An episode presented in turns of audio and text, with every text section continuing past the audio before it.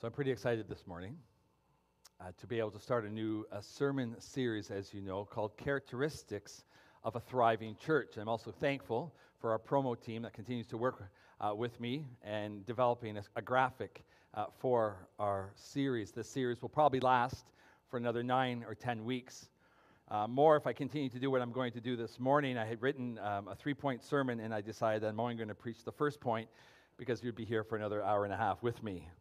So um, this may extend the sermon series, but we really have all summer uh, to walk through this series on characteristics of a thriving church.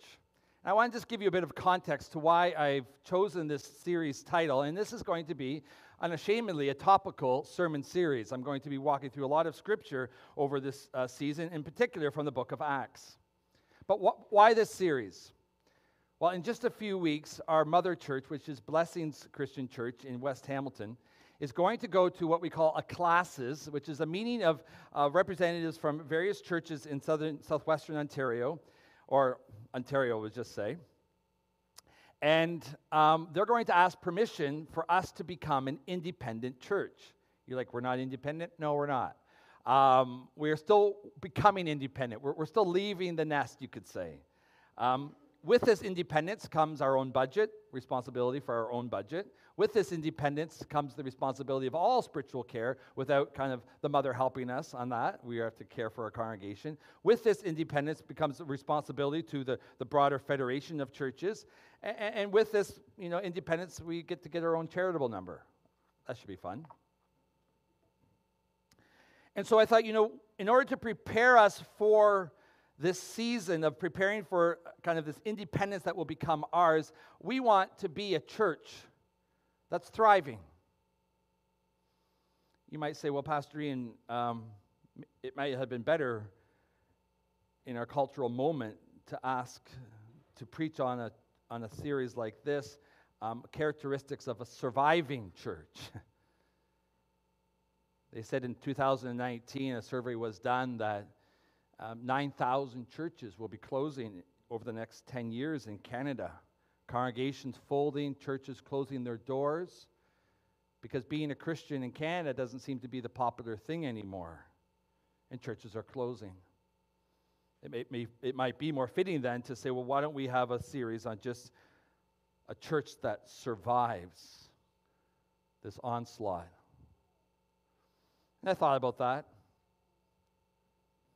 And I pray that God will allow our church to survive in this, in this time, this post Christian era that we live in.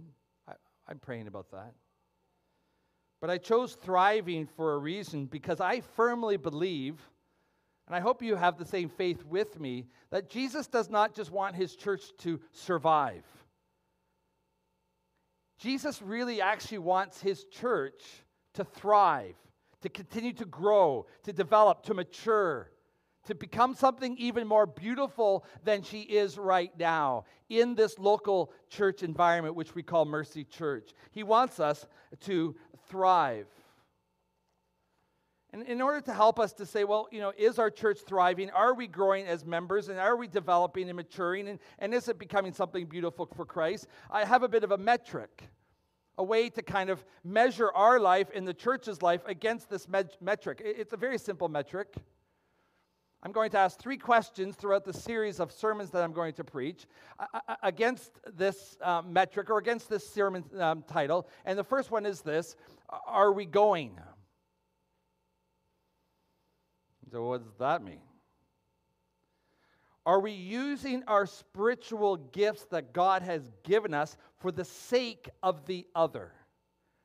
We all have spiritual gifts. If you're a follower of Christ, you've been given spiritual gifts, not just for you to hold on to, but to give to others in this community, in this fellowship of believers, but also in our broader community, in particular, McQuesten, where God has called us as a church. Are we going? That's one of the metrics I'm going to, we're going to compare our church, our, our personal life, and our church life against that question Are we growing? Are we going? Here's the next one Are we growing? Are we growing? Are we as a congregation growing in our faith and in our affection for Christ? Are we being discipled And are we able to disciple others so that they are also growing in their knowledge of Scripture, in their, in their relationship with Christ? Are we growing spiritually? That will be my next question. Here's my third Are we giving? Are we giving? Have we caught hold of the vision for what it means to be a church locally positioned? And are we supporting this, this work, this cause of the gospel here at Mercy Church through our generous giving, through our generous support, our resources? Are we giving? So, three simple questions Are we going? Are we growing? And are we giving?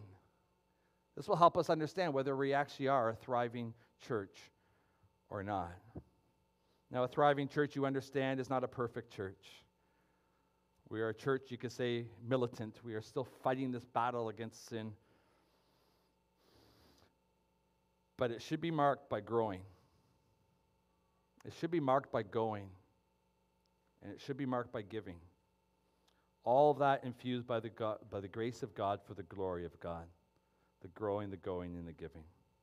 And today, in particular, we're going to look at one area, hopefully, of growth, which will be our prayer life, devoted to prayer. And what I've done today, um, after removing two of my points, what I've done today is walk, um, open the book, I will open, open the book of Acts. What I did in the preparation of this ser- series is open the book of Acts and, and, and ask the question against the early church were they devoted to prayer? And if they were devoted to prayer, what did that look like?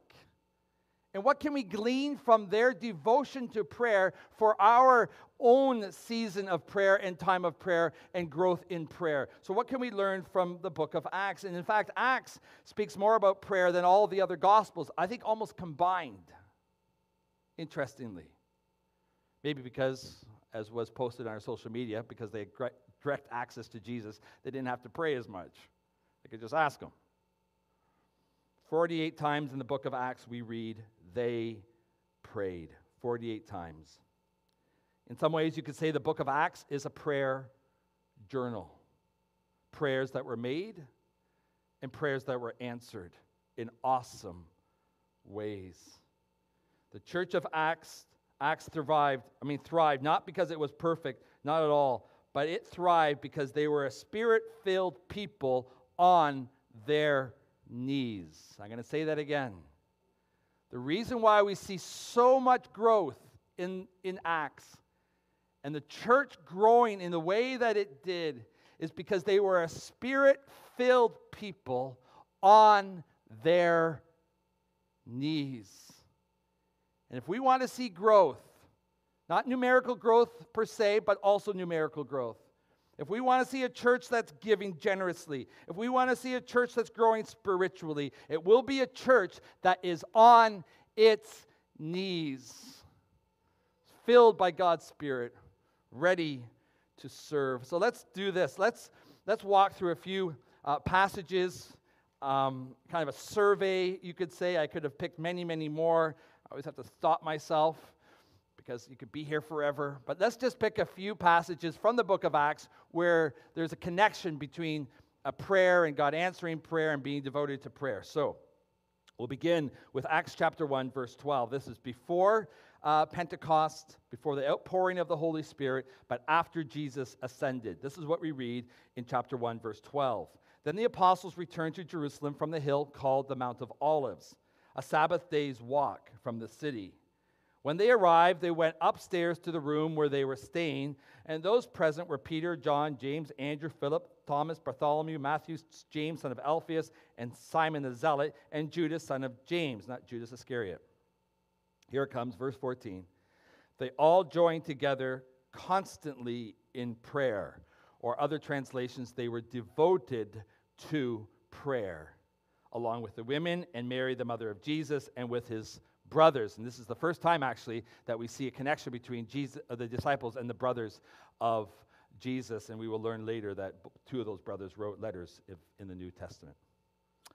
That's Acts 1. Acts 2. This is now Pentecost has happened. The Holy Spirit has been poured out upon the church. This is what we read again, verse 42. They devoted themselves to the apostles' teaching, and to fellowship, to the breaking of bread, and to prayer. Let's continue. You can find this in every chapter, but I'm just picking some here.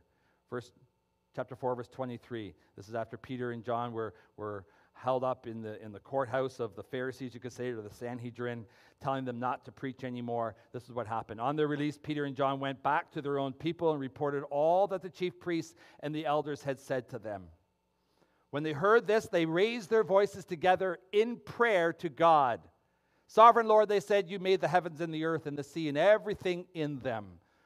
You spoke by the Holy Spirit through the mouth of your servant, our father David. Why do the nations rage and the peoples plot in vain? The kings of the earth rise up, and the rulers band together against the Lord and against his anointed one. Indeed, Herod and Pontius Pilate met together with the Gentiles and the people of Israel in this city to conspire against your holy servant Jesus, whom you anointed. They did what your power and will had decided beforehand should happen. Now, Lord, consider their threats and enable your servants to speak your word with great boldness. Stretch out your hand to heal and perform signs and wonders through the name of your holy servant, uh, Jesus. And after they prayed, the place where they were meeting was shaken, and they were all filled with the Holy Spirit and spoke the word of God boldly.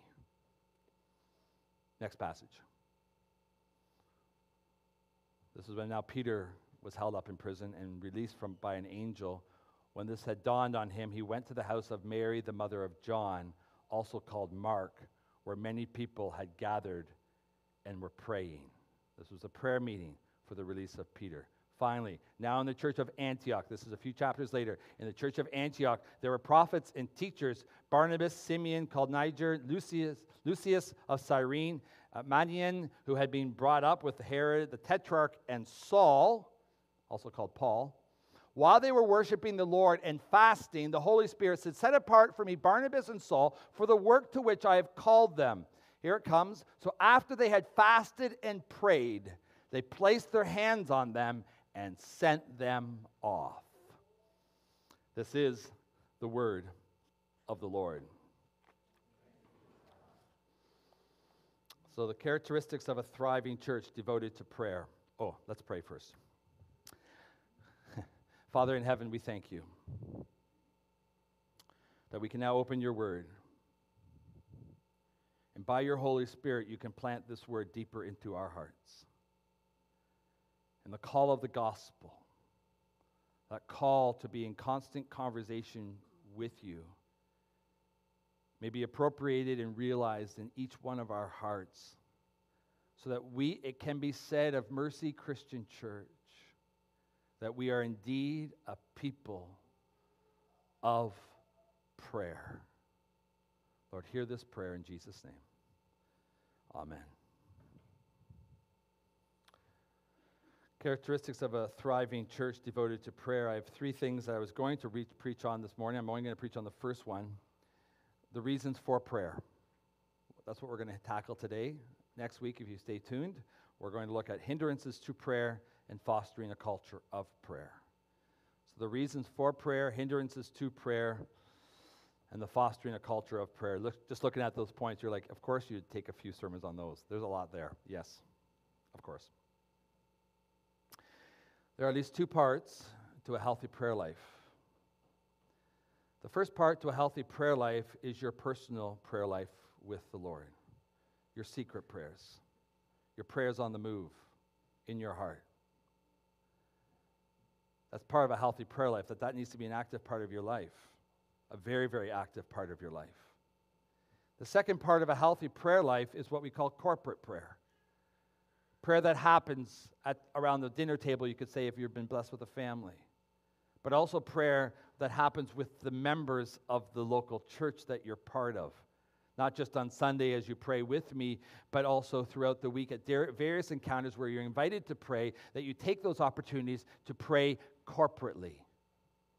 And you have to understand that in order to have a healthy corporate prayer life, you have to actually have a very healthy personal prayer life. If there's no personal prayer life, if you're not walking with the Lord in prayer personally, it gets very, very hard to pray, uh, pray corporately. And if you do, you're just being a good old hypocrite because you have no prayer life. You just want to show off now. So, a healthy prayer life puts those two in tandem.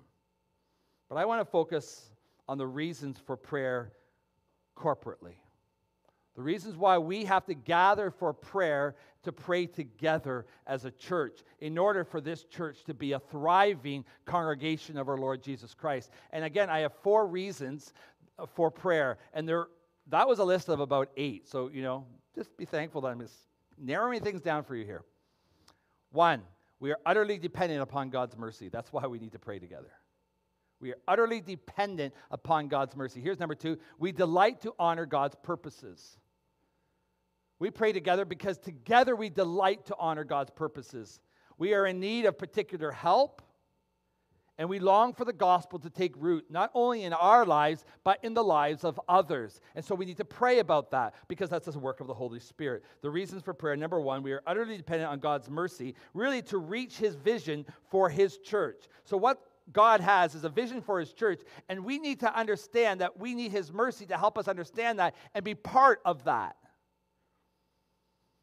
When I started to plot out this series, I was going to start with preaching as my first sermon. And some of you might be asking, why didn't you start with preaching? A thriving church is a church that preaches the full counsel of God. A thriving church understands that preaching is a means of grace, a means of, of communicating the gospel so that people's hearts are changed. And I get that. That's going to have to be three weeks now. It's going to be next week, but it's going to have to be three weeks away. It's going to happen. But I believe firmly that actually prayer fuels the preaching of the gospel. It's prayer that invites the Holy Spirit to do an awesome work of grace through the preaching. It's prayer that prepares our hearts to receive the gospel that is preached. It's prayer that I depend on with increasing measure. I've realized, even as I've been preaching the gospel more and more throughout the years, that with increasing measure, I need the prayers of God's people to pray that this message gets communicated well. There's a lot of things that distract. I usually begin my week something like this Oh Lord, I got nothing. Let your spirit work in me and through me. Open my eyes to the beauty of your word. Guard my heart from distractions, from anything that clouds the true meaning of the passage. Keep me in the path of holiness. Keep me attentive to the needs of the congregation. Keep fueling my burning passion for the lost. Let the cross be clearly proclaimed so that hearts will bend under the power of your grace and forgiveness. That's all kind of part of the prayer that I have before I start writing.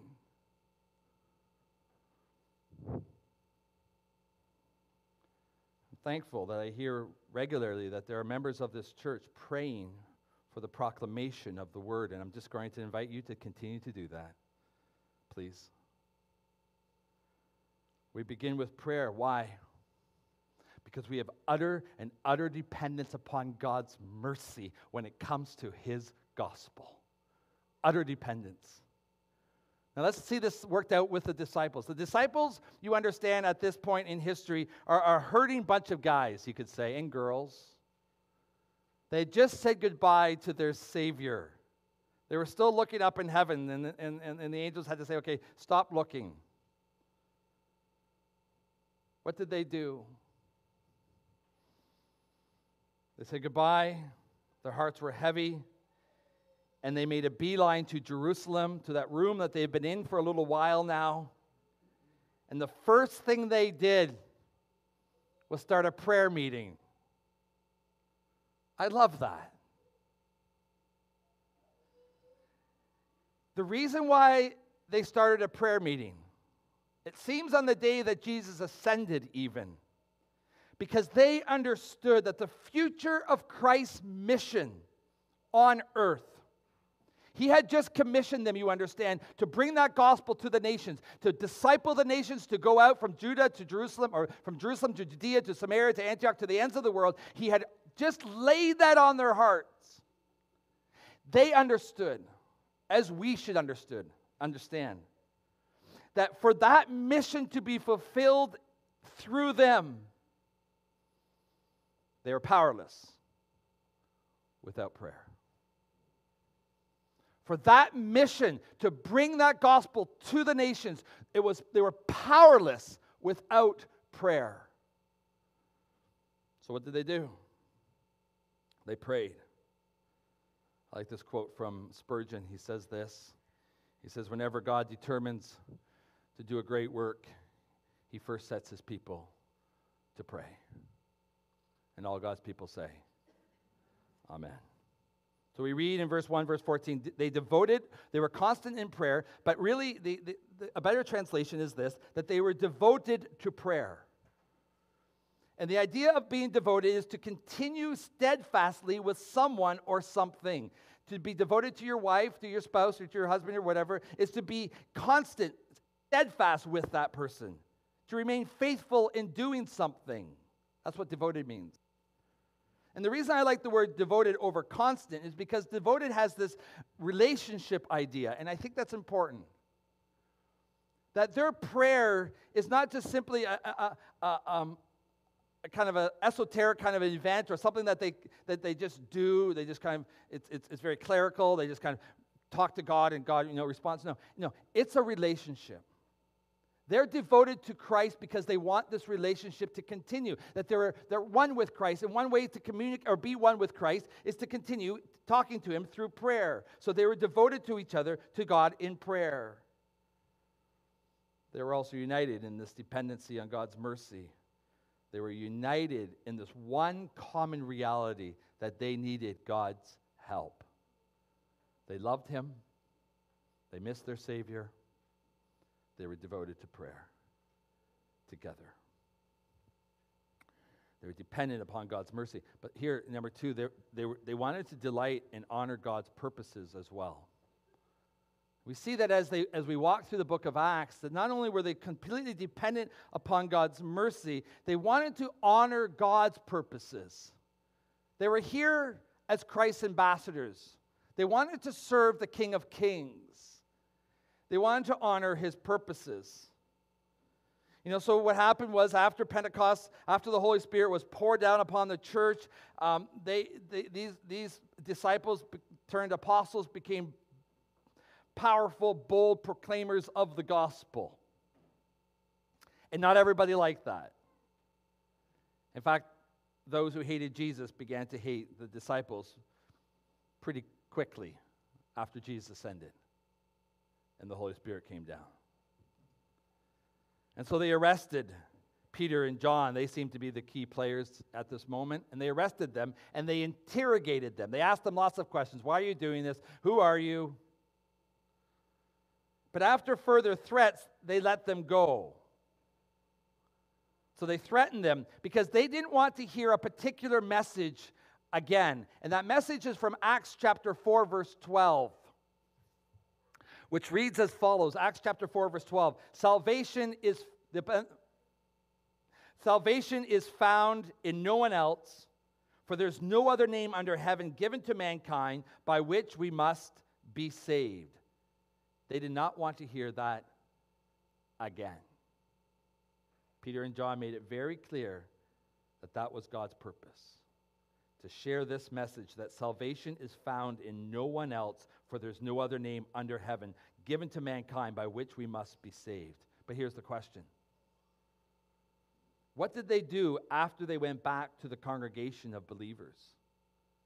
After they were interrogated? After they were threatened?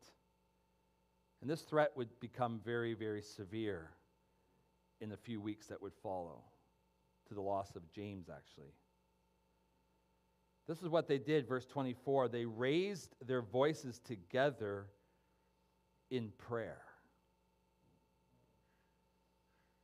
You see, the default position we're beginning to understand in the early church in times of stress, in times of need, but also in times of joy, is prayer. That was their go to. That was their default a priori position in their walk with Christ. That as a people of God, their first response was okay, let's pray about this. And that's exactly what they did. And when they prayed, they exalted God's purposes. They, they, they, they, quoted scripture. They went back to Psalm 2. They, they allowed that uh, to be unfolded before them. Why did the nations rage against the Holy One? They, they, they pored upon that scripture. And then what happens is something beautiful. That as they prayed, they didn't complain. As they prayed, they didn't say, God, please protect us from harm. Hide us. Send us a ship like Jonah asked for and bring us to Tarshish. No. Verse 29. Now, Lord, consider their threats. That's fair. And what follows is amazing and enable your servants to speak your word with great boldness. Consider the threats. They're really nothing. The gates of hell cannot prevail against the church of Jesus Christ. But you have to allow us to continue to preach with great boldness. We're not scared for our lives. All we want to see is Jesus Christ proclaimed. So give us the boldness to do that. This is your purpose. We want to fulfill your purpose. Stretch out your hand to heal and perform signs and wonders through the name of your holy servant Jesus. And God's response to that prayer was an earthquake. He shook the house. They became unshakable in the confidence of God's promises, even as God shook the very foundation of their home. What God was doing, He was showing His presence with them. He was being honored by that prayer. He wanted them to know that He was with them. He's done this before in the history of the church. He's done this in the time of Moses. He showed his presence to his people. I'm with you. He wanted them to know that that prayer is exactly what he wanted them to do. Not be afraid, not run away, but in the face of those threats, to preach the gospel boldly. We're learning lots here from the early church. Here's the next one. The next reason we need to pray is because we need particular help, even if it seems impossible. From a human perspective, if something seems impossible, it's a good time to pray. The early church knew that Jesus hears prayers. They knew that the Father hears prayers. They heard Jesus pray, they heard responses from the Father. They knew that this was not a vain enterprise. They understood that when they prayed, God would listen. In fact, I like what Keller says about this, and I think this is true, though we struggle with this because sometimes we feel that heaven is hermetically sealed from our prayers, but it's not. This is what Keller says in a quote he says, There is no unanswered prayer. There might be unanswered phone calls, but there's no unanswered prayer. He hears the desires of your hearts, your heart, and responds to your needs in ways beyond your wisdom. He's not not listening. He's responding in ways beyond your wisdom. The disciples had to learn this truth. I'm sure that the disciples or the apostles prayed for James, the brother of John, when he was arrested by Herod. But James, the brother of John, was killed by Herod. You have a response that, to that. One response is to say, well, we prayed for James. God did not answer the way we wanted him to answer, so we will stop praying. Or you can say, We prayed for James, and God's will was done. He was promoted to glory, what we think is before his time. But the gospel needs to continue. And so Peter gets in prison. And what does the church do? It has a prayer meeting. Of course. When there's need for particular help, from God, it's good to gather corporately for prayer. So they prayed. And they prayed for the impossible. Herod really wanted Peter dead. he was getting gaining some credit with the, the leadership after James had died. So he's like, we're going to make sure that no one takes Peter. So he put four squads of four soldiers to guard him. That's a lot of guys for one guy without a weapon. 16 men, and he's chained. And what did the church do? They prayed for the impossible.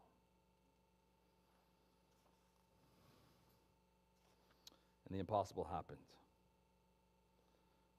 Chapter 12, verse 5. So Peter was kept in prison, but the church was earnestly pouring out their hearts in prayer to God, and the impossible happened. He was released.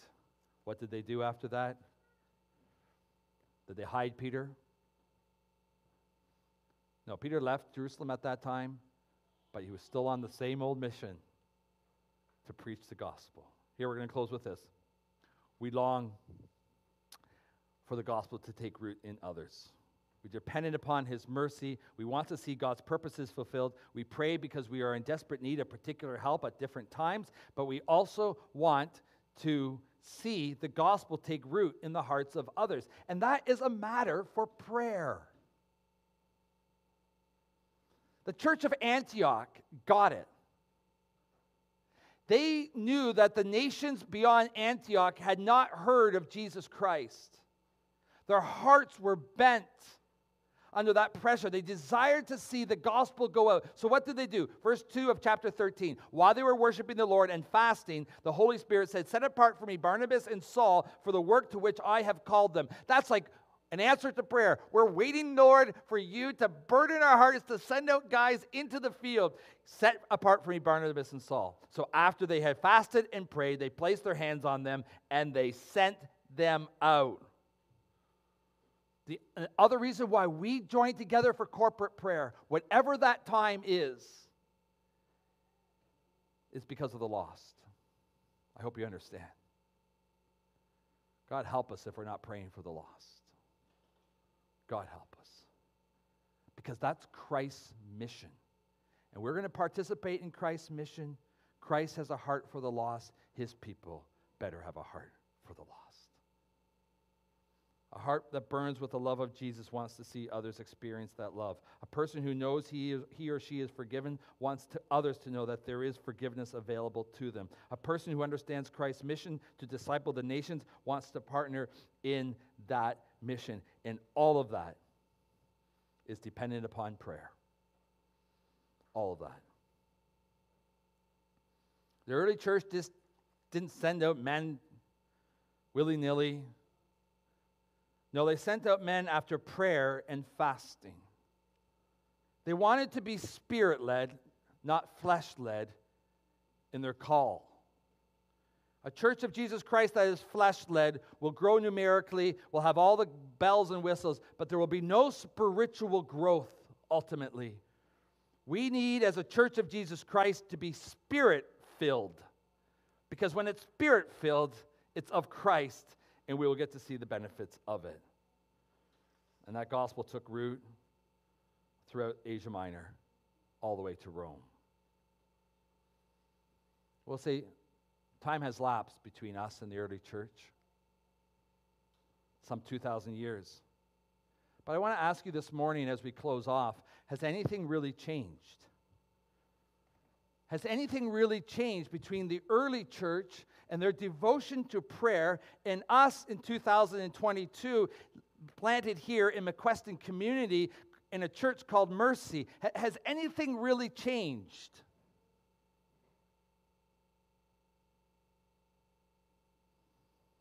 They remain utterly dependent upon God's mercy to see his vision fulfilled in their day. Do we? They delighted to honor God's purposes even in the face of hardship. Do we? We may not expect the same hardship as they did, but we can expect resistance to this gospel that we're sharing. We can expect doors to shut. But the same prayer should be our prayer. Enable your servants to keep on sharing the good news of Jesus Christ with great boldness. That's delighting in God's purpose. They needed particular help, even when it seemed impossible. Do we? Yeah? I'll give you one thing that we're praying for right now, and I want you to pray with me on this. We need a place to land, a place that we can call our home. And we are in conversation with the people upstairs that maybe by God's grace, He will make this our home, this building. That needs a lot of prayer. And if that door shuts because God has a better door for us, we need to ask God to open that better door for us. But it needs a lot of prayer. It needs your prayer because right now it seems impossible. We felt right from the very beginning, uh, if you're not, if you're not new with mercy, you, you should join in this on this knowledge that from the very beginning we felt the Lord called us to this part of the city. In fact, He, he called us to McQuesten. That's why I encourage people to move in, to get really invited here, to get busy here. It's because God laid this on our hearts. All 20 of us who were in prayer asking God to show us where He wanted us to land in Hamilton, and He called us to McQuesten.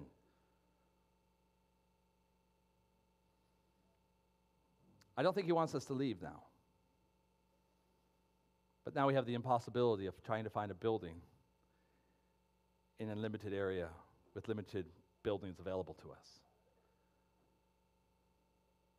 We need your prayers. God can do the impossible, and the Church of Jesus Christ continues to need him to help us with the impossible. Finally, they long for the gospel to take root in others. And so the question comes to us do we? Do we share that same longing with the early church? I struggle. I'm easily distracted. That's why I was going to move into my second point of all the hindrances to prayer.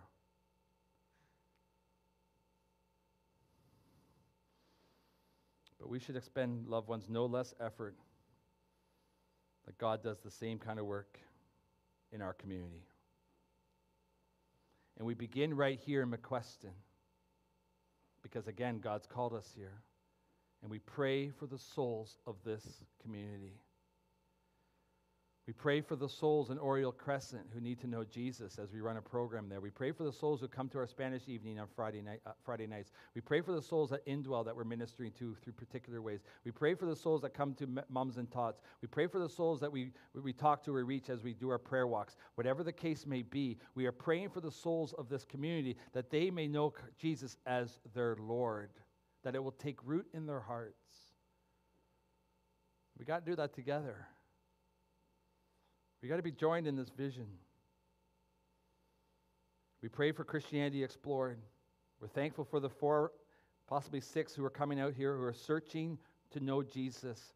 We're praying for these opportunities. And as the gospel moves out of McQuesten into our own other communities, if we don't live here, and then back into the world at large, we're praying that the gospel will take root.